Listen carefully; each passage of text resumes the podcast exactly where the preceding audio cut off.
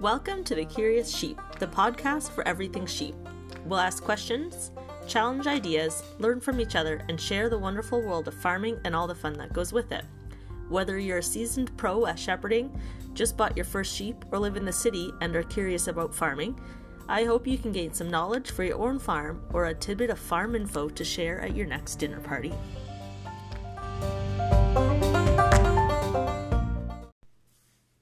Hey everyone, and welcome back to the Curious Sheep podcast. It has been a hot minute. Um, we have been busy on the farm here with harvest and lambing, and the kids are finally back in school. So that has been going well, and we've been busy trying to catch up with stuff at home now that harvest is done and the kids are at school. So it's been good, and I'm getting back into podcasting. So got an awesome episode for you this week, and I actually already have one recorded for you for next week, so stay tuned for that. So this week I chat with Ursina. Ursina and her husband Andrew run a flock of Katahdin sheep up in Quebec. And when she's not busy doing that, Ursina is a accountant.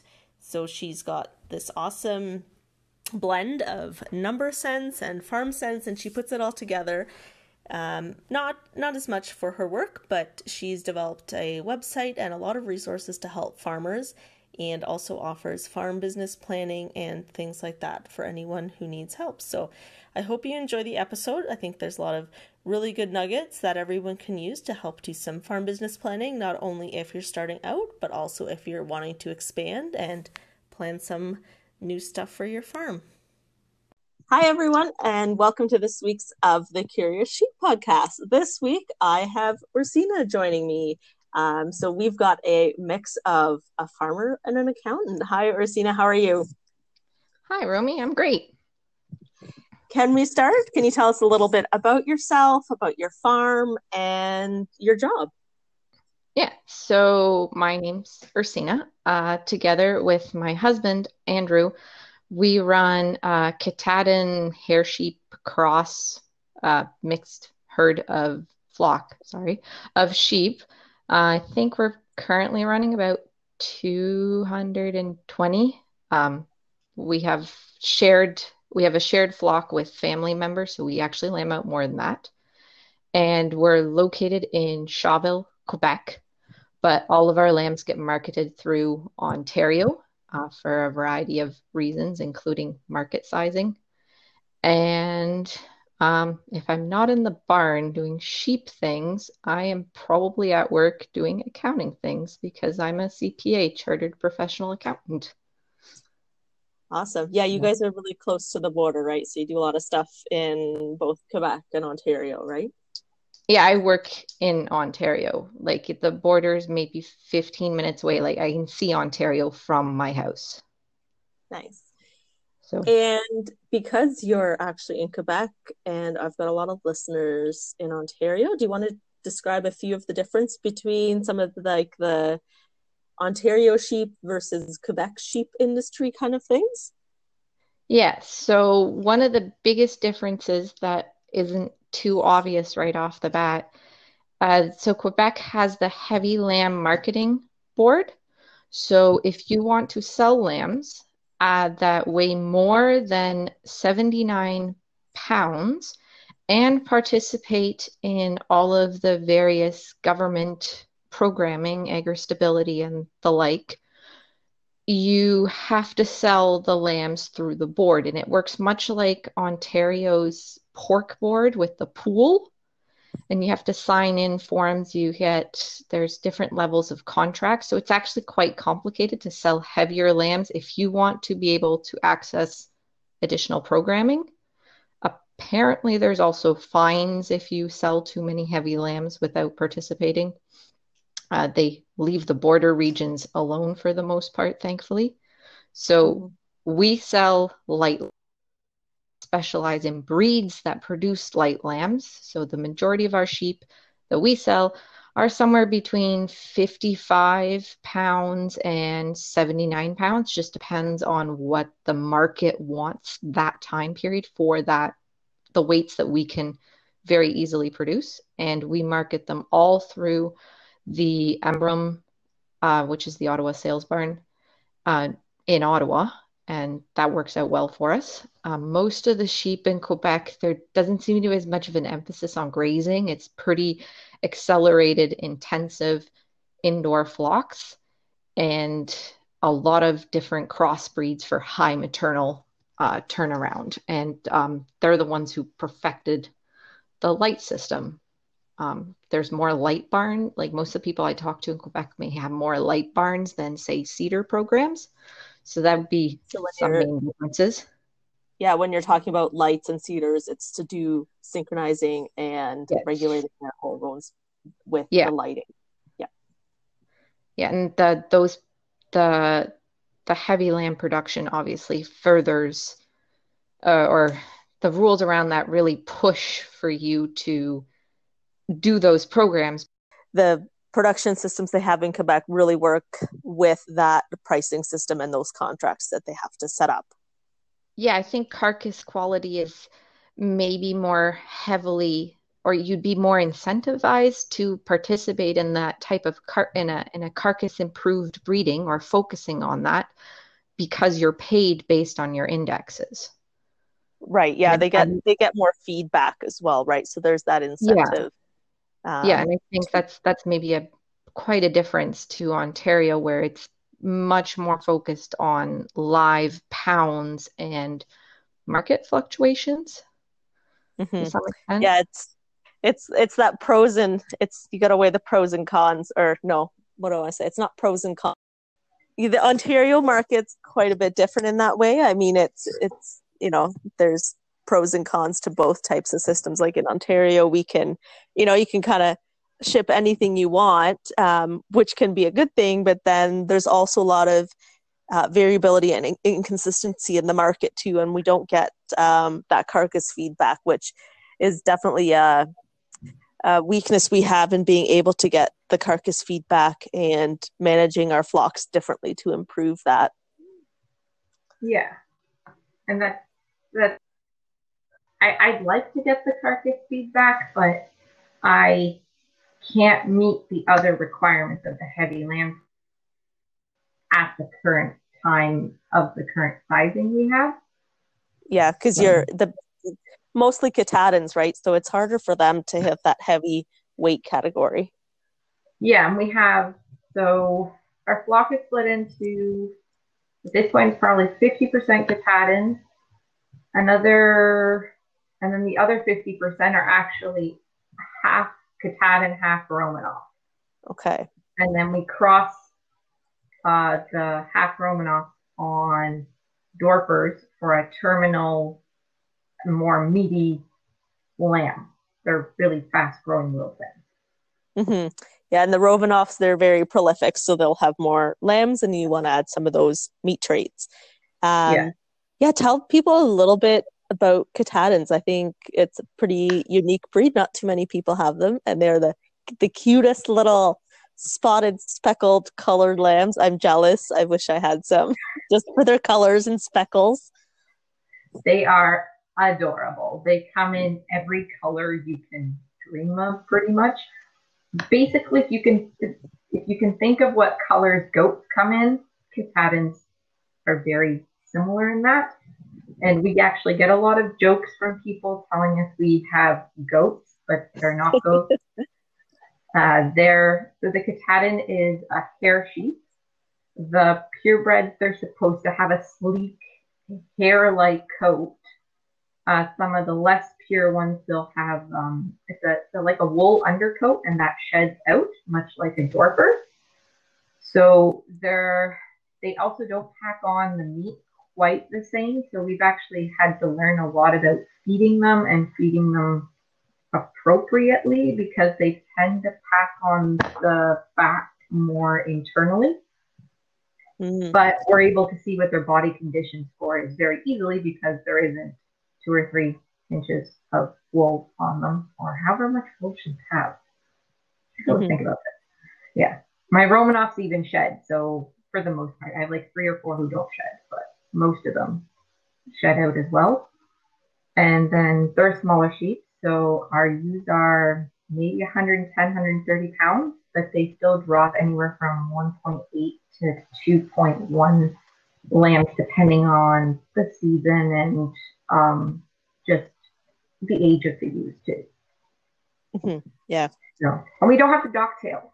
That's um, good, I yeah. guess. They've got clean tails, right? And do they have shorter tails as well? Uh, our half Romanovs do. So that those ones have shorter tails. That's kind of how we know the genetic background. The Katahdin has quite a long tail, but it's pretty clean. Mm-hmm. Um, their udders are also more goat-like than the average bull sheep I've seen. I've, I've seen a few milking sheep videos, and the the teeth seem to come out. Um, even on your Instagram videos, the teeth seem to come out more to the side and sort of up on the udder a little bit. On our Katahdins, most of them actually point down to the point where the running joke is, you know, if we ever get bored, we might start milking them because okay. well, we used to milk dairy goats. So yeah, that's that's interesting. I don't think I would have ever noticed that. But yeah, yes. I think yeah. Hmm, interesting. Yeah, and I guess you don't have to you don't have to shear them because they're shedding, or do you end yes. up having to shear a handful once in a while? Yeah, so we have to shear our Romanov rams. We have purebred Romanov rams. They have to get sheared, and then uh, it didn't work out this spring, but it looks like there's a handful of the half Romanovs who could use some assistance as we would like them to. But even those, they're usually their butt and tail area is very wool free and their bellies and udders are wool free. So we didn't run into too many issues. And it's still like it pulls out. You walk up to them and they lose the fluff. But there's a few that could use some help. When you're not facing sheep around, you've got a you've got a job as well. And just this year, right, you became a certified CPA. Yeah, I guess CPA is certified, right? Chartered professional accountant designation, and I got mine last Halloween. So it's been almost a year. So good. And you you work for a firm, or are you doing um, any yourself? So I work for a firm that's based out of Ottawa that has satellite offices in Renfrew, which is it's as I mentioned, it's on the Ontario side, so it's not too far away. And uh, they're a large public accounting firm, and they do pretty much everything. Yeah. Yep. So. Do you do you get to focus on farm specific accounts, or do you get a lot of different, you know, kind of experience all different kinds of? Um, so I actually do a lot accounts. of construction companies and companies involved in the construction sector. The, the agricultural or the number of agricultural companies is not as many as in the Ottawa Valley as, for example, here on Perth, that area. So I see some, but they're not our primary client base, unfortunately. I like working on them, but that's not what I get. I find construction companies, there's, there's a lot of similarities, so it's really interesting sometimes. What would be one of the biggest similarities? Uh, they're they're still so they buy in a lot of products. A lot of the contractors they're buying in raw materials, much like a farm buys in feed. So they so farm farmers are buying in feed, fertilizer, veterinary supplies, whatever they need. The contractors and construction companies and um, also road construction really popular they're buying in things like gravel, concrete, lumber, uh, wiring supplies, different types of products that have. Yeah, I guess that would, yeah, they have to buy in a lot of product, but I imagine the biggest difference is that us farmers are at the mercy of the market when we sell our product. They're at least able to um, set their prices a bit more. Yeah, they're bidding for contracts, a lot of them. So that's I guess that's their risk is did they place their bid in an accurate enough way to gauge what they're or to win the contract and then get the revenue. Mm-hmm. So yeah. Good. And did that so you have developed a you have both Facebook page and you have a really awesome blog and a website and you are into um sort of helping spread your knowledge and helping farmers um, on on that side of things. Did you uh, did you want to do that because of that farm connection, or what did you find the need was for that?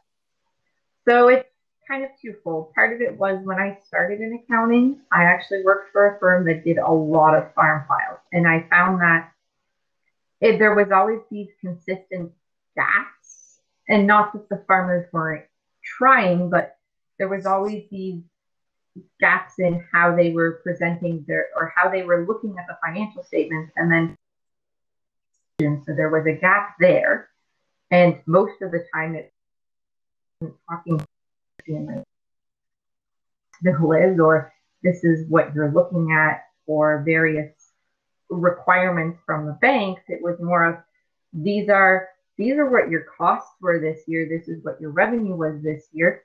You should maybe focus on certain cost areas. So that kind of knowledge, I, I missed doing that. So that was part of setting up the farming frontiers. And the other side was when we started our farm, I found it really difficult to find Canadian resources for farmers and young farmers that had Canadian information on starting a farm that wanted to have more of a commercial uh, intentions. There's lots of information on homesteading or that type of uh, farm development, which is fascinating, and I've learned so much from them. But I felt like we were always missing the gap to going more commercial to eventually having a farm that could produce a full time income. And that's kind of how I ended up with the blog because I spent so much time researching that I felt like I should share that and save other people the effort of having to look it up. Yeah. No, I was I had a look through your blog again today and yeah, you've got everything in there from how to market lambs and feed rations, but also taxation and the actual like what are some things you need to look at for buying a farm but again it, i think it all comes back to your your keen sense of numbers. Yes the numbers. That is yeah. If if you've ever met me in person there's there's always numbers on the margins of my pages or i i like to drag out the calculator a lot. It is it's become a habit at this point. That's good. We need people like you because people like me don't do numbers well. Yeah. So I think you're you're one up on me on the record keeping. I'm I'm always in awe of how other people do the record keeping of lambs and those things. I'm I'm not the best at that, but yeah, see, I'm financially, I, I think I've got it. I love like keeping track of like sheep numbers and like you know like lambing numbers and stuff. I'm good with that, but have me look at financial stuff and I'm lost. Yes, and that is that is a common it's very common. That is probably what I spend a lot of my time doing on not just professionally, but even on a basis. I, I help friends and other people who were in very similar situations to what we were in two or three years ago, wanting to start a farm and just looking at all the different options because there's so much to think about and so many things to look at. Mm-hmm. Yeah. So if we could chat a little bit about um, let's first talk about like maybe how to start a farm and then we'll maybe dig a little bit deeper into maybe some topics that um, existing farms might deal with. So what would be some of the top things um, that you would advise um, a new or a young farmer to do if they're looking into getting into farming? So for starters it's it's a sad but very uh, common reality is you need to have some kind of reliable off farm income for starters. It, it doesn't, I, it could be a trade, it could be anything. You need some kind of reliable income source because, especially your first two, three, four years are pretty unreliable from farm productivity. And then it's about finding a good fit for what in, whatever industry you pick. It has to be something that not only you think you can succeed at financially, but it has to be something you love because there's really awful days sometimes, and you want to you want to be able to fall back on what you dream of, not just doing it because you read in a magazine that um, I'm picking on dairy. Dairy cows provide you with a great income source. That may be true, but if you don't love the dairy cows, it's not a good fit. Mm-hmm. And yeah, it's also research the soil types, research where you are. Um, our biggest thing was we underestimated the soil types that we were sitting on. We're sitting on sand dunes. It's entirely different. It involves a lot of research to learn how to use that type of land, and a lot of it involves creativity. And everybody focuses on buying a farm, but it's more about seeing if you can maybe rent a barn. Sheep are great for that. It's actually a common model in Quebec to rent old dairy barns, convert them for sheep, and start that way. Fill them with sheep, build up a flock, and then uh, approach a bank. You kind of need that some kind of farm start for banks to be. It, it's just my experience that for banks to be able to look at you and want to lend you money to purchase an actual farm, you almost have to have your farm business started in some way. And renting a barn or renting land is usually a good approach, and it's a little less uh, intensive, maybe not intensive, but less risky because you can always walk away from a rent, but you can't walk away from a mortgage. Or it's really tricky too. Yeah, absolutely. Yeah, I found when we were doing some of our financing for our expansion here, I think something that our bank really appreciated was that we had some experience and some benchmarks. So if you have a a, a, few years and you can show like this is what we've been doing and this is how it's been working and if you track that progress and success that makes a big difference too yeah i mean maybe it's not that you um i know that one thing that we could probably take more advantage of with the increasing age in the farming population is maybe not partnerships to buy out the land but possibly some sort of side by side startup over herds. Like, for example, if you had a beef farmer who had a good herd and they slowly wanted to wind down, wind that down and have the young farmer wind theirs or increase theirs at the, at the same rate that the uh, farmer looking to retire is winding down, you can share that infrastructure with less risk to either party because you can do rental agreements and you get yourself a foot in the door. You have something. So when you go to the bank, you can say, look, I I have financials. I have something. I, I know what I'm doing, or you hope you know what you're doing. Yeah, yeah, uh, yeah. There definitely be some opportunities too, right? If if you don't have the opportunity to buy the family farm, but if you can work with someone else and do kind of a a non-family farm succession, and it's kind of like a a rent to own, right? You're helping them out, they're helping you out. Yeah. Um, and then in the end, right, that farm can still uh, move to sort of the next generation. It just might not be in the family, but it can work yeah. a lot of different ways. Land prices have increased exponentially. We can't just save up down payment and buy a property. If, sometimes if you do that, you might end up in a situation where you can no longer afford to get the equipment, if it's cash crop or the animals to get started. Mm-hmm. Yes, there's it's a hefty capital investment, but it's about finding more and maybe starting a little bit smaller than you planned to get ahead and to get a foot in the door. Yeah, exactly. What are some basic numbers and statistics that young and starting farmers might need to approach um, the bank. Say like they say they've got a, a business plan. What are some of those financial numbers that they would need? So part of it is um, if you're doing the, the easiest thing to do is to kind of do a pro, it's called a pro forma or a forecast of your financials. So you would need to have um, I, I, like using sheep as examples because I, I know them better So you'd have to have some kind of benchmark for what can you realistically produce. Like, can you produce, say, 1.5 lambs? Can you ship that? Is that what you can get out the door? You need that number. You need some kind of history to show that thing. I have, if you use, I, I have a starting point there. And then you need to be able to lay out. Um, I found if you had a feed ration pre-calculated, that you could lay in what, or that you could uh, add in what your costs were per component. the banks liked looking at that because they could see you had thought about what you were going to feed. And for them, it's really easy to look at and be, okay, well, your hay price that you have put in your budget is reasonable. Therefore, your cost should be acceptable in that way. And quite often, and this is again back to the unfortunate off farm situation, is they want to see a T4 or some kind of off farm income source for your first year that you have something to pay your mortgage payments with. They'll look at what your bottom line is, what you if you if you produce anything, and just where what kind of costs you're anticipating.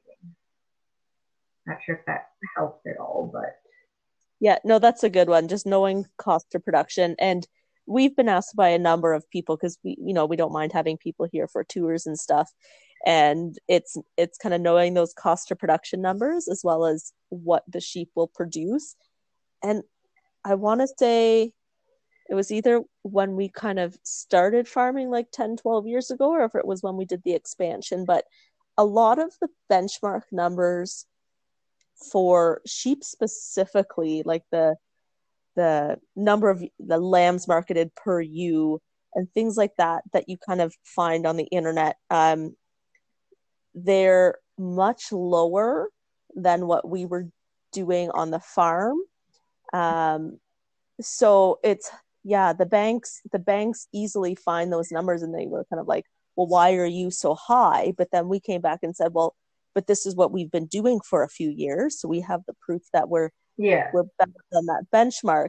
And then it's kind of also interesting having that conversation with producers getting in because I, I always tell them like you can use that benchmark that you find on the internet um, but you can also show like there's other um, there's more potential too right? So kind of having that um, i don't know if you recommend but we did we kind of had like a, a shit up creek number a realistic number and then a really um, optimistic number.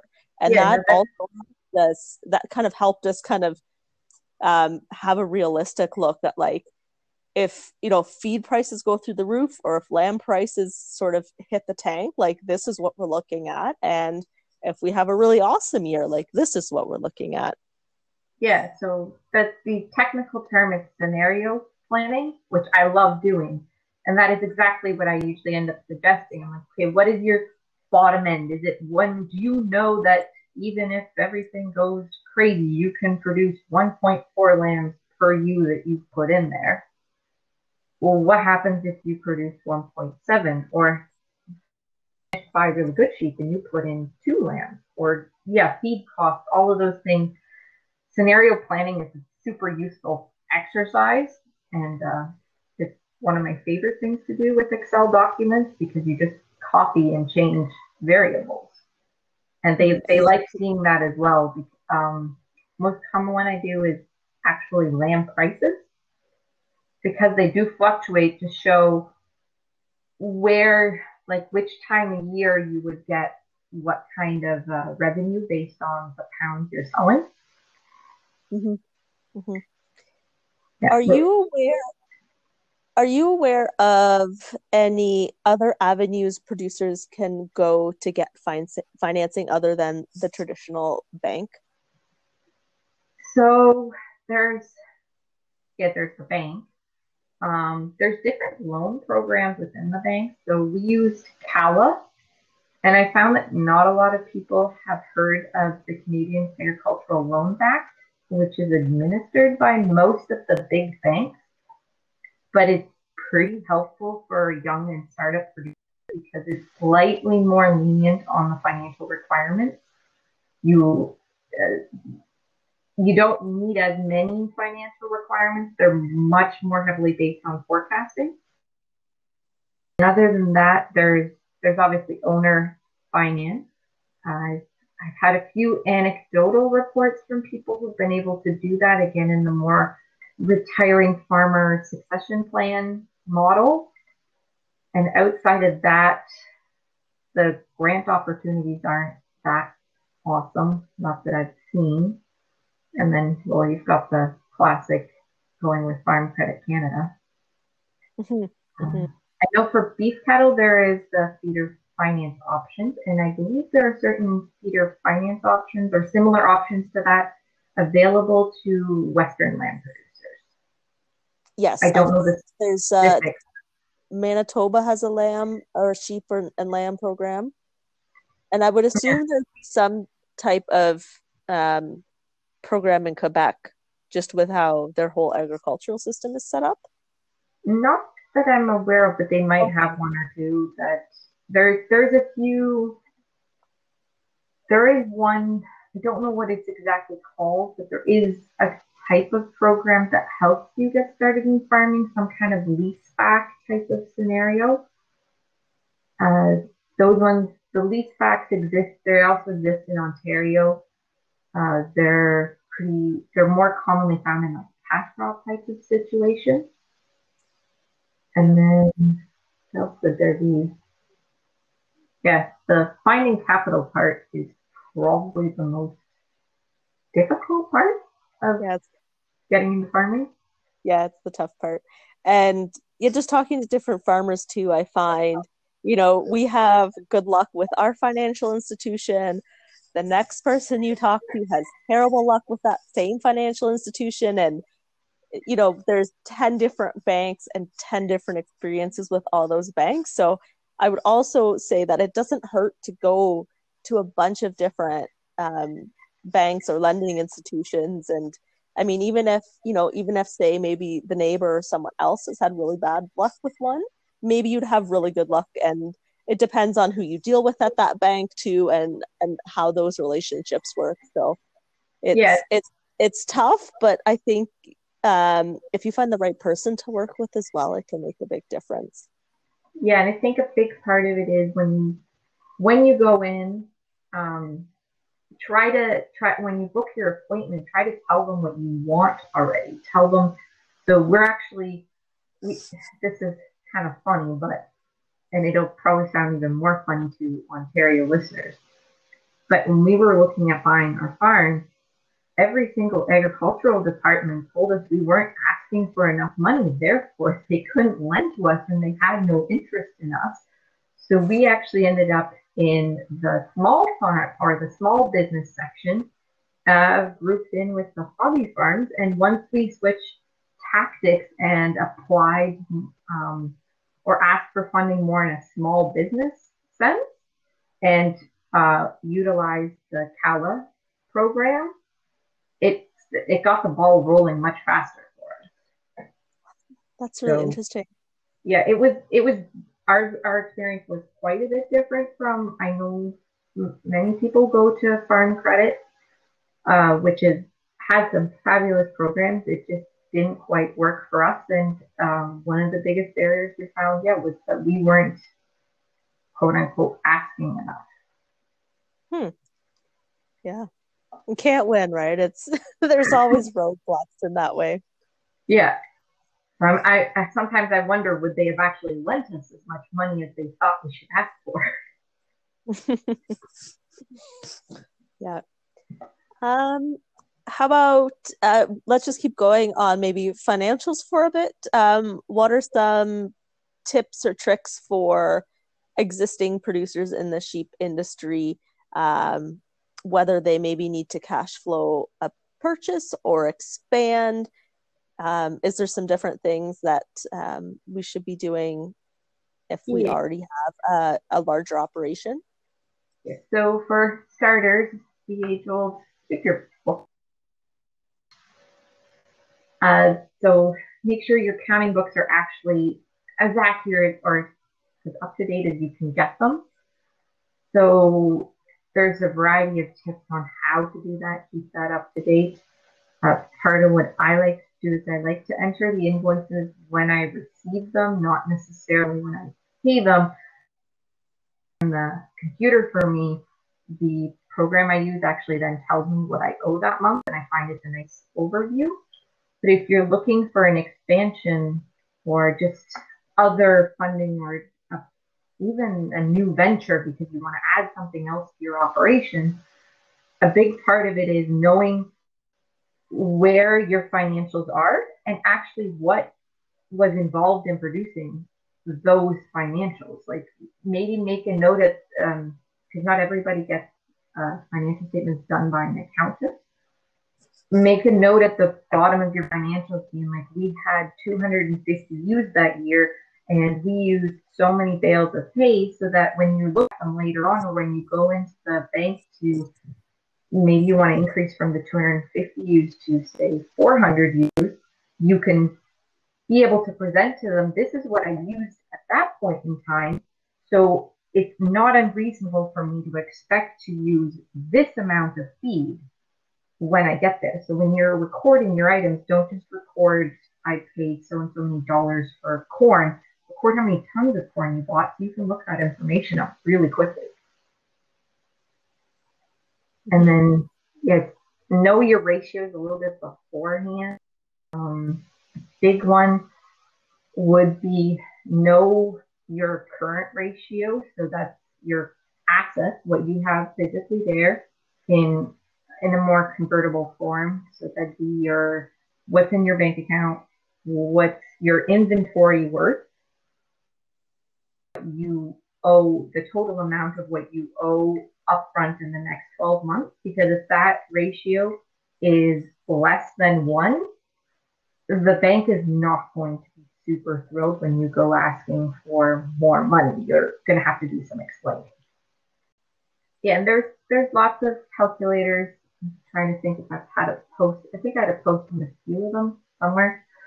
Uh, if you know even just a handful of them, two or three, like yeah, your current ratio, um, a liquidity ratio, and your gross profit margin, then at least you're not totally shocked sitting in a meeting in front of somebody trying to pitch a plan.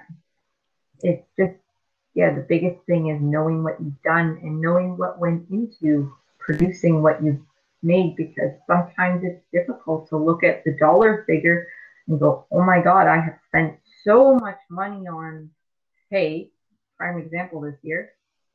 But then also look at how many bales of hay did you buy? And that sometimes that helps you feel a bit better about the numbers. Yeah. And those those ratios, like say say you provide a, a bank with your numbers and they um, you know, they type it into their system and it goes through their program and it's some of those ratios right that they look at for whether you get that financing or not. Is that correct? Yeah so they do look at some of them. It really varies by the bank. Each one has their own benchmarks. Um, FCC usually has a blog somewhere on what they're what they've looked at and they would probably have the strongest benchmarking available because they have an exclusively agricultural portfolio but a lot of it is just looking at your um, cash flow situation. That is probably the number one thing that they'll often look at. So I actually focus a lot of my budgets on the on how to calculate your cash flow because your cash flow is not always reflected by what your bank statement says. So if you are an existing producer relying on the number on your bank statement as an indicator of financial health is not a good idea. It's the only thing I can say. Yeah, absolutely. Like you want to look at what kind of money coming in, and they will look at that. So if you've looked at it briefly before, um, if you're using almost any major accounting program to do your bookkeeping, it will help you produce the.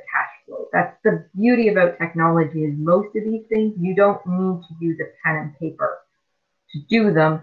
A computer program will spit them out for you. Mm-hmm. Yeah, you just have to make sure you're you're entering your income and your expenses properly and on time, and yeah, most of the rest will get done for you. Yeah. Yeah. Oh. Awesome. And as your is your business called Farming Frontiers. Is that your business name too? Yeah. Is that just your blog? Yeah. So you also offer some business planning services, which is really cool. Yeah. Can you tell us a little bit about what you do for your business planning services and what you could do for people? Yeah. So I like writing business plans. I think it's a lot of fun. I like talking to people about their plans because I've seen a number of different financial situations and just all kinds of different operations. So uh, it was kind of born out of a situation where we have some really close friends who are starting their own farm operations. And all of those late night kitchen table sessions turned into uh, offering that to other people because they the feedback I got was that it was really helpful, that they really appreciated it. So I like to usually mainly ask questions. I, I always tell anybody that I'm not judging you on any business plan. If you want to raise ostriches, that's awesome. All the more power to you. I just get to ask the questions from usually a more financially minded, but quite often also a resource focus. So resource doesn't always have to be financial. It can be if you have the land capacity to have the number of animals you want to have, or how are you going to get more land? So I help people and right now it's mostly through Zoom because, well, we're in the, we're in. So I'll walk, they'll usually tell me what they, what, what you want, what, what your goal is, what your vision is. And then I work with them to figure out how we get there and um, to proofreading and figure out how to word their business plan in a way that financial institutions are happy to read it or just anybody is able to read it and then know where you want your farm to go. A business plan isn't a static thing, it's an ongoing thing. But I find everybody has a challenge with uh, type, typing up that first draft. And once you have the first draft, it's a lot easier to keep going and to keep adding pieces and taking pieces away. Mm-hmm. Yeah, it's really awesome that you're offering this kind of support because I know so many people who cringe at the idea of doing any type of business planning um, and you know thinking about those big questions and how to actually do it yeah what would be what would be some of the basic um, kind of one two three things that you need um, to start thinking about a business plan. What are what are some of your top questions? So usually I start with where do you what what's your what's your dream? Like where where do you actually want to be? And then so i'll go back to sheep. So if somebody tells me they'd like to have 500 ewes and they want to be able to live full time off of that number of ewes so that's an excellent goal. It's a great first starting point. So we start with that and then we break it down to what do you need to get there? Well it's not just you need 500 sheep, you need all these little puzzle pieces to get there.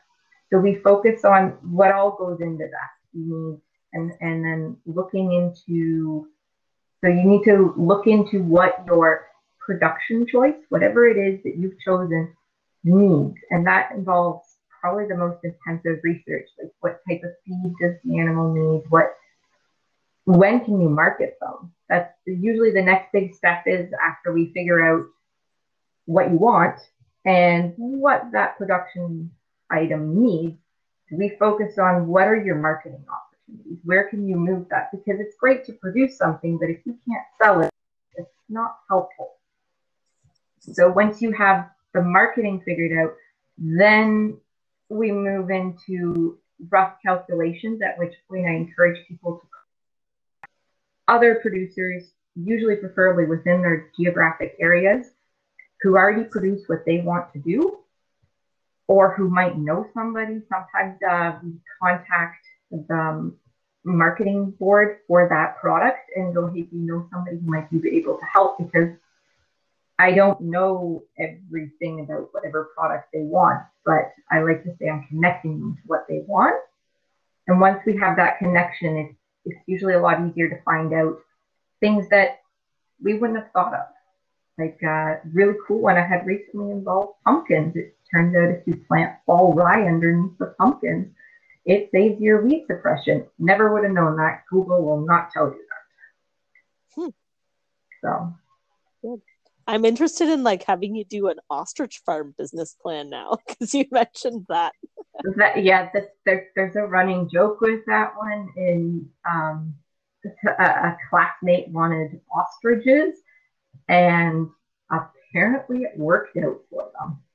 So I'd like I, to see one too. I remember as a kid, one of the neighbors had an ostrich farm, and we went to go see them. So it would actually be really cool. Yeah, like I said, that's where the market puzzle piece comes in. You can produce anything you want as long as we can find somebody to buy it. Yeah, exactly. Yeah. And it can all be point form written down somewhere. I I noticed that lots of people seem to download templates and things, which is awesome. Templates are the greatest thing. But then you see all the pieces to the template and you get kind of paralyzed by it. So I prefer a more question answer type approach because it gets you thinking about more pieces faster. And once we have those jotted point form notes, it's a lot easier to pop them in a template. Mm-hmm. Yeah, because if you say, uh, you know, if you download one of those templates, like they can be 10, 20 pages long, and that can be really daunting. Oh, yeah and it, it does get daunting. So that's why a, a business plan is not a static thing. I think I'm on version like 15 of mine, and I'm sure even if I looked at the one I did this spring, it is nowhere near what reality looks like right now. Yeah, yeah. And that's always right. Life, life is like that too. You never imagine, you can't ever imagine or plan where you're going to be in five or 10 or 20 years. Because if you ask your you know 20 years from now uh, you know looking back i would have never you know we can't imagine what yeah. we're all going to do in that time right yeah. yeah i like five year plans and those things but i don't like placing 100% reliance on them i like to use them more as a roadmap of where you'd like to be and if you're i don't know 80 degrees the other direction maybe it's time to reevaluate something. Mm-hmm. mm-hmm. Exactly. Yeah. That's that's a lot of really good information, both for like business planning and some of the financial stuff. Is there anything else you can think that you'd like to add for any of that for producers or sheep or anything sheep specific for financials or business planning? Um, the big thing is just don't be afraid of the numbers. It can seem so daunting, and I know so many people who don't want to do their books or find it very frustrating. It there, nobody says you have to enter it all in January. That's mind-boggling to me sometimes. I've done it. I've been there. It happens. Like the cobbler's children. It's done last. Um, don't be afraid of the numbers look at them more as a as a tool. You're not afraid of the medication you give your sheep, so why be afraid of the numbers that are? Um, Ontario Sheep has such an awesome, awesome website. I I'm on there at sheep prices because I have a fascination with them. Mm-hmm. And it's and the the resource section is really good too. There's all kinds of links in there yeah, and don't just don't be afraid of the actual numbers. Uh, like the price predictor tool that's offered is a really great starting point. Um, if you look at my blog, you'll actually see that I've got this really fan, really big chart where I've collected all kinds of different price points. But the price predictor will help you out just as much. It's got you don't have to go through that kind of work. It, it, those tools are out there. It's just a matter of finding those tools. And if numbers are super daunting and you're really struggling, get help. That's, that's my job when I'm not doing sheep farming things. And those people are out there to help you. You'd call a vet to help a sick animal. So call somebody in if you're really stuck on your numbers or you really want to know where you're at. Um, as, as accountants, we're often almost sad when somebody comes in and picks up their books and they go, Yeah, what do I owe? Or, you know, I'm getting a refund, right, this year? But they don't ask like, hey, can we take an hour and actually go over my financial results? I want to bounce an idea or two off of you. That's what we're here for. We're, we're happy to help in that sort of capacity to use those resources. That's probably my biggest suggestion. Yeah, I, I don't think that's a financial thing either, right? Like as farmers, we're so independent, right? Like we want to do everything ourselves, but if you can get rid of a couple of those jobs that you actually hate doing, it makes life so much easier. Yes, exactly. And yes, it may cost a little money to have someone else do something that you could probably do that yourself, but if you hate doing it, just let it go. Yeah, like like when you said you had the sleepless nights over the ratios. Sometimes if you filter that out to somebody else or you ask your accountant, hey, can you hand me some of the ratios back? Quite often they'll also be able to be like, well, you know, your ratios look like this, but you've actually improved from this ratio to this ratio over the last three or four years, and then you'll you'll feel better about it. Yeah, absolutely. Yeah. Um. So I was thinking uh, the other day, or uh, there's this thought that I have, or within the industry, of how do you get sheep farmers or like how do you expand the industry? Um, a big one is always financing um, but i think some of it plays into like business planning. Do you think there's anything specific or somehow we can help producers make that jump to yes you maybe need to have a farm uh, or sorry you need to maybe have an off farm job to start out but how do you make that jump to being home full time and expanding that sheep operation into like that serious part of your income or that it's to make sheep the thing that pays your mortgage? I think part of that is um not looking like not looking for income outside of the farm but actually knowing what does your lifestyle cost you? And that changes for every single person. But once you have that value, you can take the sheep numbers and figure out that maybe because you are a more frugal person who's happy to be around those sheep, you can make the jump into uh, maybe part time work and then slowly transition your way out and increase your sheep numbers while you do it because you don't actually need as much income. The answer is never the same for everybody, I guess. And I think another part of it is just showing people. I know we focus a lot as an industry on you have to get to a certain size or these people have succeeded in certain ways, which is amazing. I love those stories, but I always want to know how did you get there? Where did you start? Did you start with 50 sheep? Did you start with 100 sheep? And how many years did it take you to get there? And if we could, as an industry, uh, maybe even anonymous survey type of finding out it takes the average producer, say, seven years to get to that size, what kind of a size increase did they have to do? And if you could share that information, you can produce a roadmap for people to look at what it takes mm-hmm. to get there. Yeah, it's such, and with the sheep industry in particular, right? Like it's so diverse, it's so unique. There's A to Z different ways to to do it. Yeah. Um, but yeah, again, it comes back to you really want to ask yourself, like, what are your values? What do you want for yourself and yeah. for your family? You know how many you know or maybe for things like how many weekends do you want to take off a year? Does your spouse work off the farm? Like it yeah. all the different things have to come into play. Yeah. And i think another part of it could be i i know that i, I believe and you can probably correct me if i'm wrong ontario sheep is working on certain things but if we could share more of a cost of production type thing and actually show the different systems. I know it varies for every single person, but that's often actually my biggest challenge is figuring out okay, where where's a base point? What where is your where can you start from? Like, is it $108 a lamb, which is what uh, some programs use? Or is it like, is it a range of different numbers or what does it cost you to feed a ewe?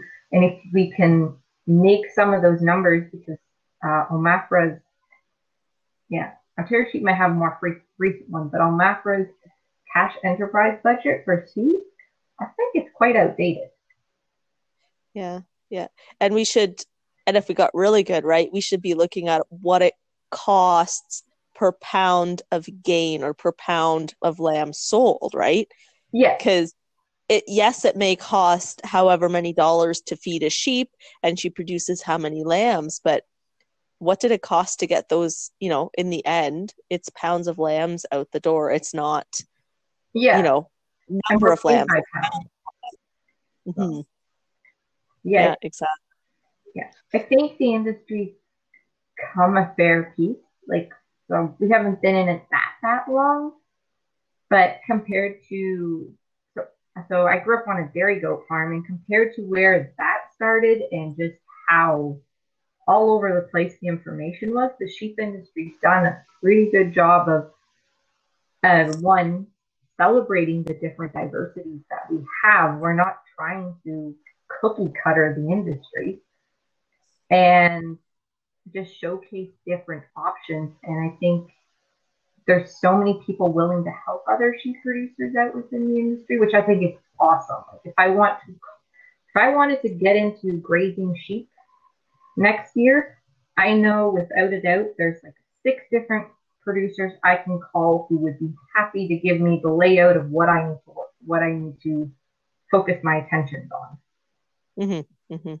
And that connection, offering those kinds of connections is also super valuable and would also help people transition to full time sheep farming.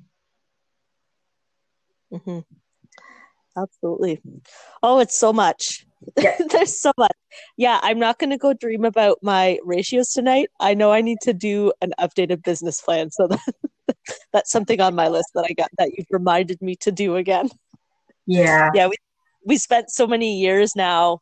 Oh gosh, I guess maybe like the last five years we spent sort of business planning and planning our expansion, but now like that expansion is done, and so I feel like we need to do the next. Not yeah, I don't know what we're going to change or if we need to change, but I feel like we just need to update that business plan again.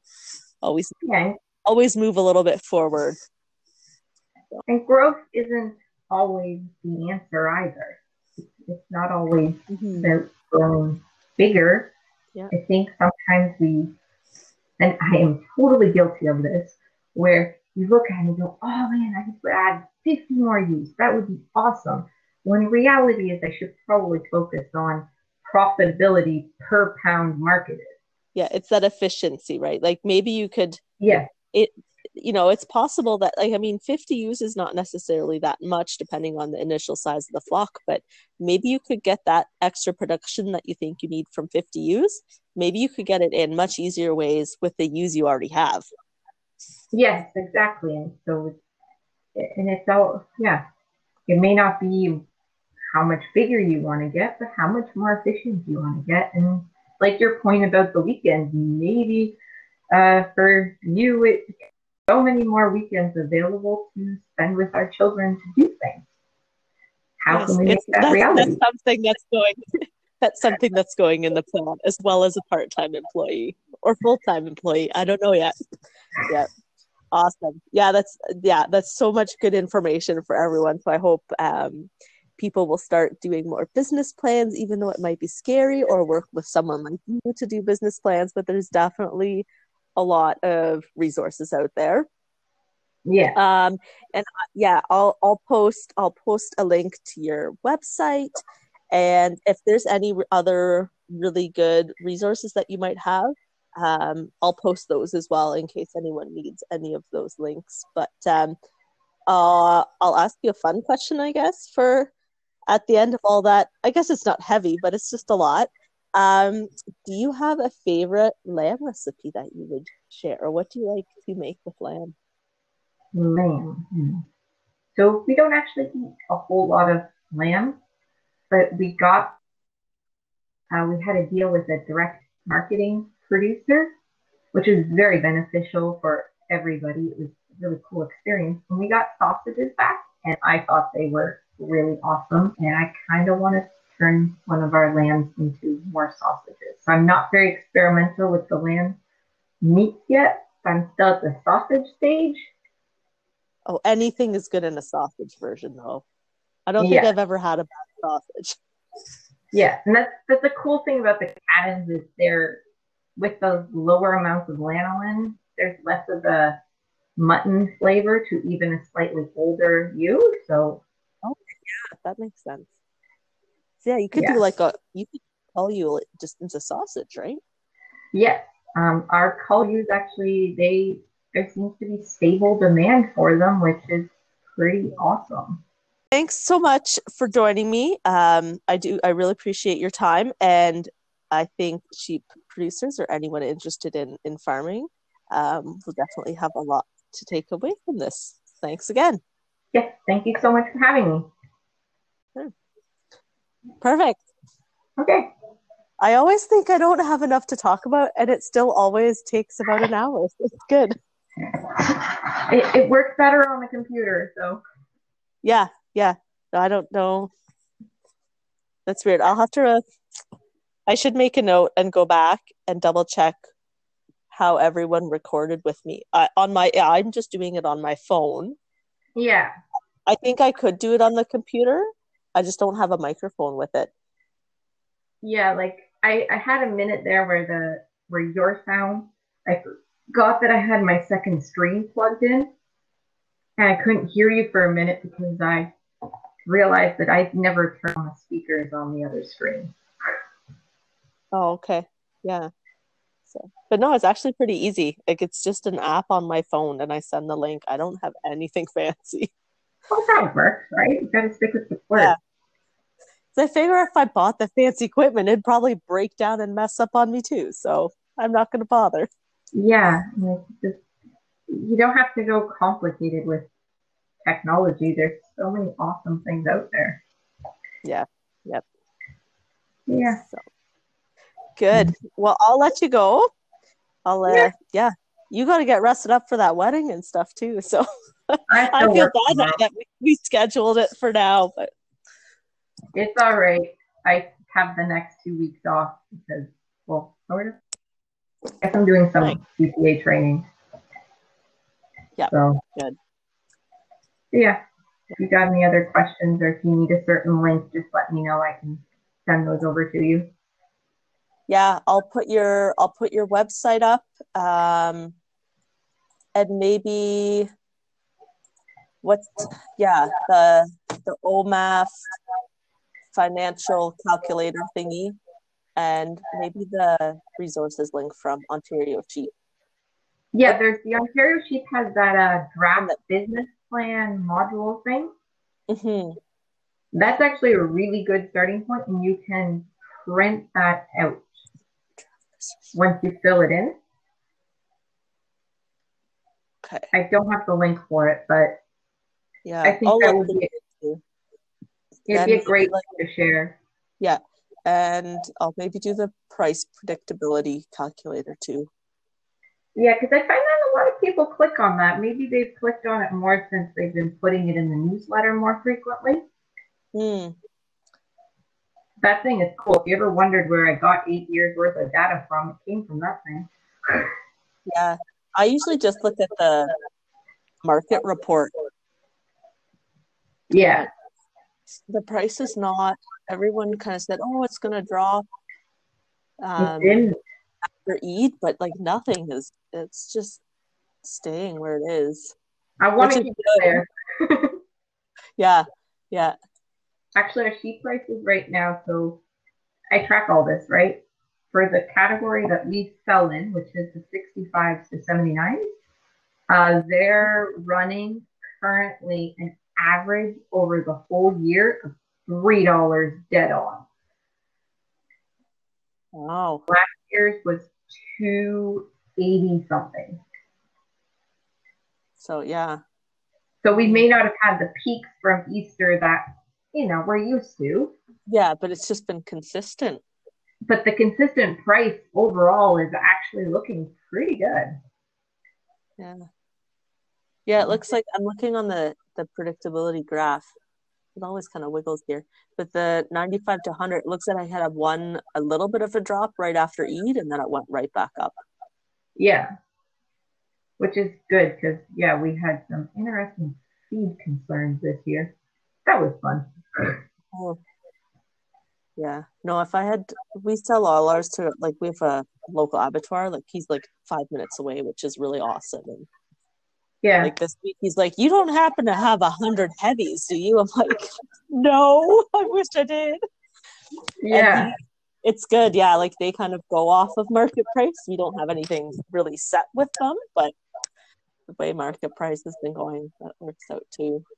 Yeah, if we had twice as many, three times as many, right? There's I could Yeah. get rid of and like No, that- breeding spots too, like it's I yeah, we're booking into the stuff I think born that's gonna land like in January. yeah, producers around here who also sell the embryo that we can call a trucker and who will come into our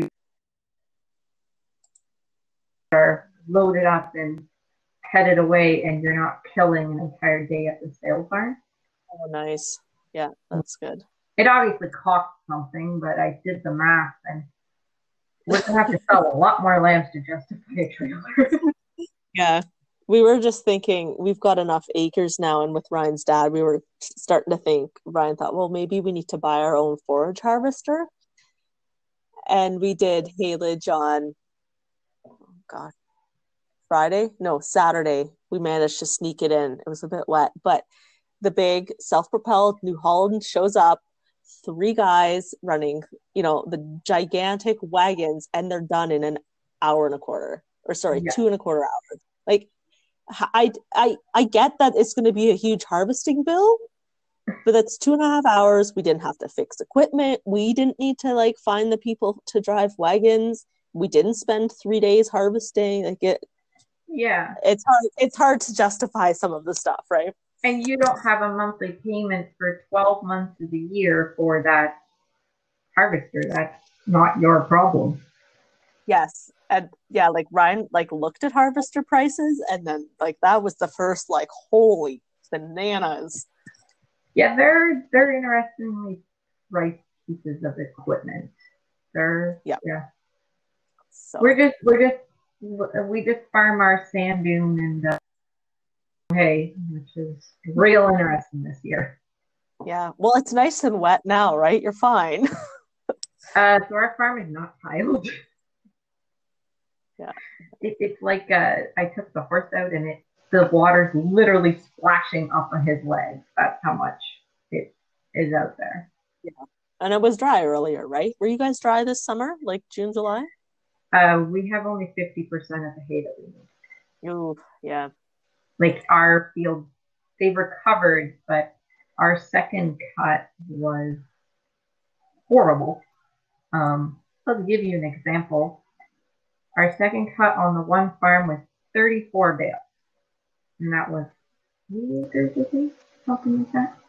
Um, and we just did third cut on the exact same property and got 180 bales. Wow. Yeah, we got probably we got more third cut than second cut for sure. But that's Yeah. pretty dramatic. I, I know your second cut's good down there where my hay came from. Yeah. yeah.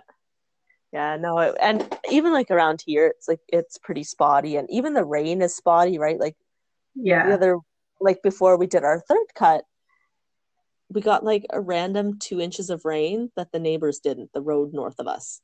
It was Yeah. called. He's like, Yeah, can you come? Like, because we cut some hay now. So he's like, Yeah, can you come? Like, are you ready to cut? And it's like, What do you mean? Like, it rained two inches. Well, no, it didn't. So they had got like hardly anything. We got this random bubble over the farm. Yeah, it's been strange, at least to say. Like, I'm looking at the weather forecast for the wedding next week, and I'm like, oh, it's looking like great hay cutting weather because we still have to Yeah. do third cut off other properties. And I'm looking at it going, "Can I have my wedding. Yeah. You better just stick your head out that morning to decide what the forecast is. Yeah, well, I am basically a human barometer at this point, so that is how they gauge. They they have running jokes around here going, "What sheep are you in? Should we hook up the baler today? Is it going to rain?" And I'm like, "I'm not moving. Okay, we're going to bale right now." A handy skill. Yeah, unfortunately, but hey, gotta find something funny about it. Yeah, uh, exactly. Oh. Yeah. Good. Well, I'll let you go. Yep, I will. Thanks. um, Thanks again, and keep an ear out. Hopefully, yeah, see how my weekends goes. But I'll I subscribed on Spotify, so it should tell me when you put it out. good. I need to look into like how I find like it shows me how many people listen to it, but I don't know how many people subscribe to it. I should put that into my thing, right? Like like and subscribe. Yeah, I guess. I, I don't know if it would show you how many people on Spotify. Like I said, I'm, I'm just a listener on the other side. Yeah, I'm not sure. Yeah. Oh well. Good. So thanks again, and uh, yeah, happy Thank you. wedding. Yeah, thanks. Bye. yep, bye.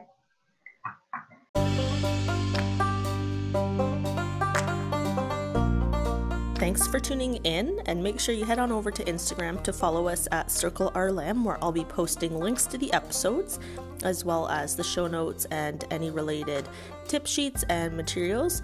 Feel free to ask any questions or give us suggestions for future episodes. Thanks, and happy farming!